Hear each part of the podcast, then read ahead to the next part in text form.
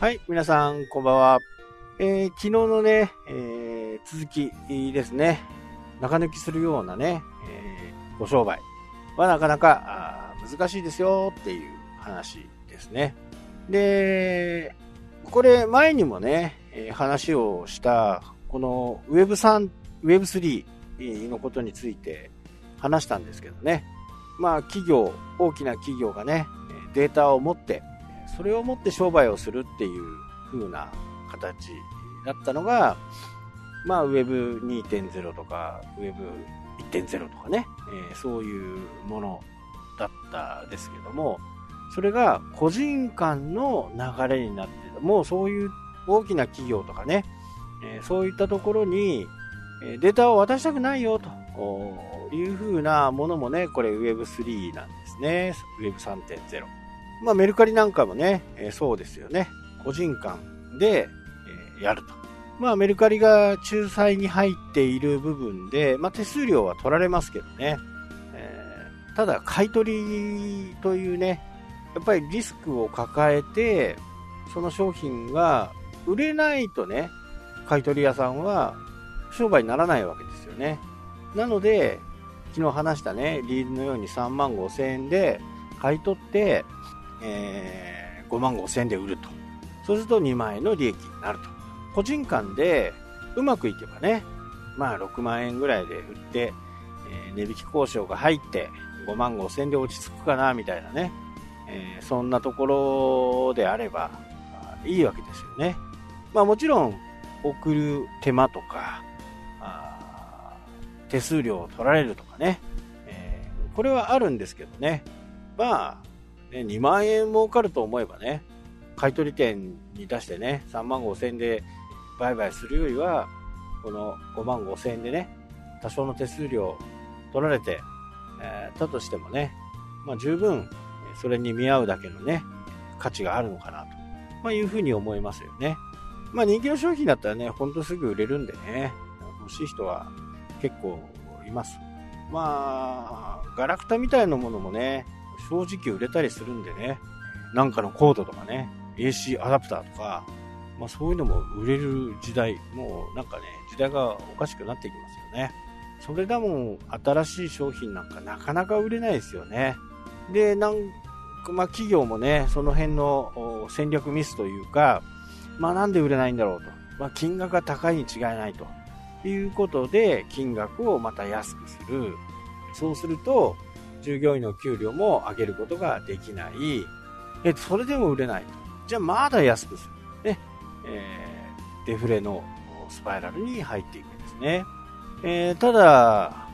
大っぴらにはね、3月ぐらいからは、まあね、またね、釣り具の話で申し訳ないですけど、島の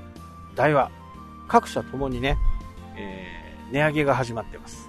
もう、これじゃやっていけないと。いう形なんでしょうか。値上げ、2月の中旬ぐらいからね、徐々に値上げが始まっていって、まあ、3月ぐらいまでにはね、だいたい新しい価格になるのかな。まあ、スペック、えー、と、カタログスペック、カタログにはね、もう高い値段が出ちゃってますけどね。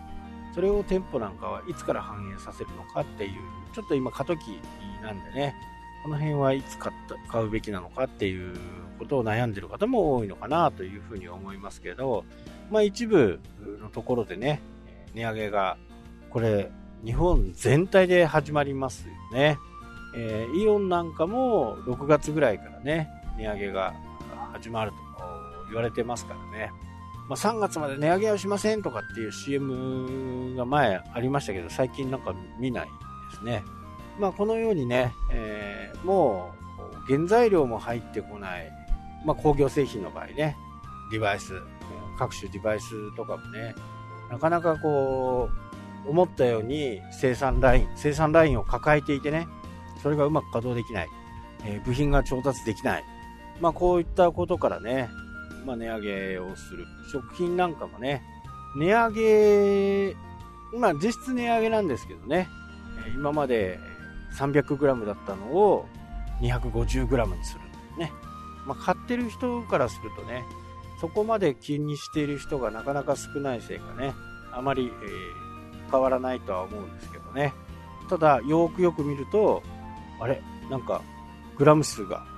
少なくなってるみたいなね、えー、ところはあるのかなと思います。まあ、そういった形でね、えー、全体的に、日本全体としても、どんどんね、えー、値上げが始まってきてますんでね、まあ、これによってね、えー、賃金が上がるという風な形になるといいんですけどね、なかなかそう簡単に企業がね、上げたくないわけじゃないんですけど、まあこういったコロナの時にね、実質会社から出るお金っていうの大きくなっていくんで、またコロナがあったらどうしようみたいなところで留保するね、お金、貯めとくお金、何か、もし何かあった時のお金をね、えー、貯めとくっていう感覚がね、非常に多いんで、まあ、この辺はなかなかあ即ね、値上げしたから即給料が上がるっていうのは非常に難しいかな。で、このコロナでね、ある意味悪い影響を作っちゃったかなっていうのがね、これ2年間ですよね。2年間まともな経済活動ができないという形になった時に、じゃあ余剰金はね、留保金、余剰金はキャッシュでいくらあればいいんだっていう話ですよね。まあ通常だとね、やっぱり 3, 3ヶ月とか6ヶ月ぐらいあればね、えー、なんとかそれまでには戻るでしょうというふうなことが多く言われていましたけど、このコロナみたいな形で、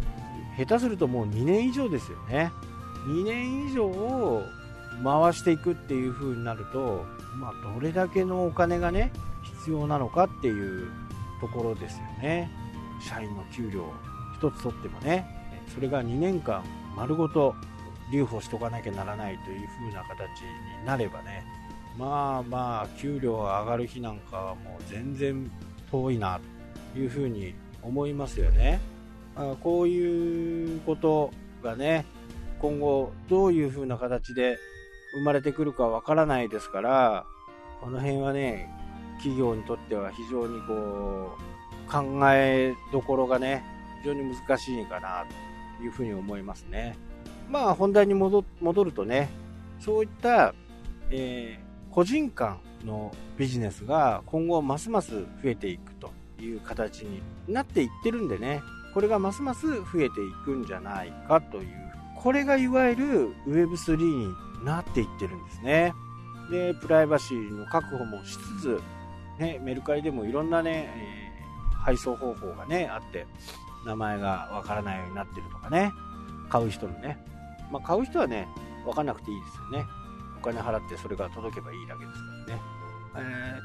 ー、で、一番初めに言っていたね、その手数料の商売はなかなか難しいよという風な形、じゃあメルカリだってそうじゃんっていう風にね、えー、なると思うんですけど、メルカリはね、あのー、ちょっと内容が違うんですよね。まあ、質屋さんとはもう全然話が違う。売り売る人も買う人もあメルカリだったらある程度保証してくれますよね、まあ、ヤフオクなんかもそうなんですけど何かトラブルになったら一応トラブル先のね電話ができたりメールが送れたりっていうここはねやっぱ大きいですよね。だから自分で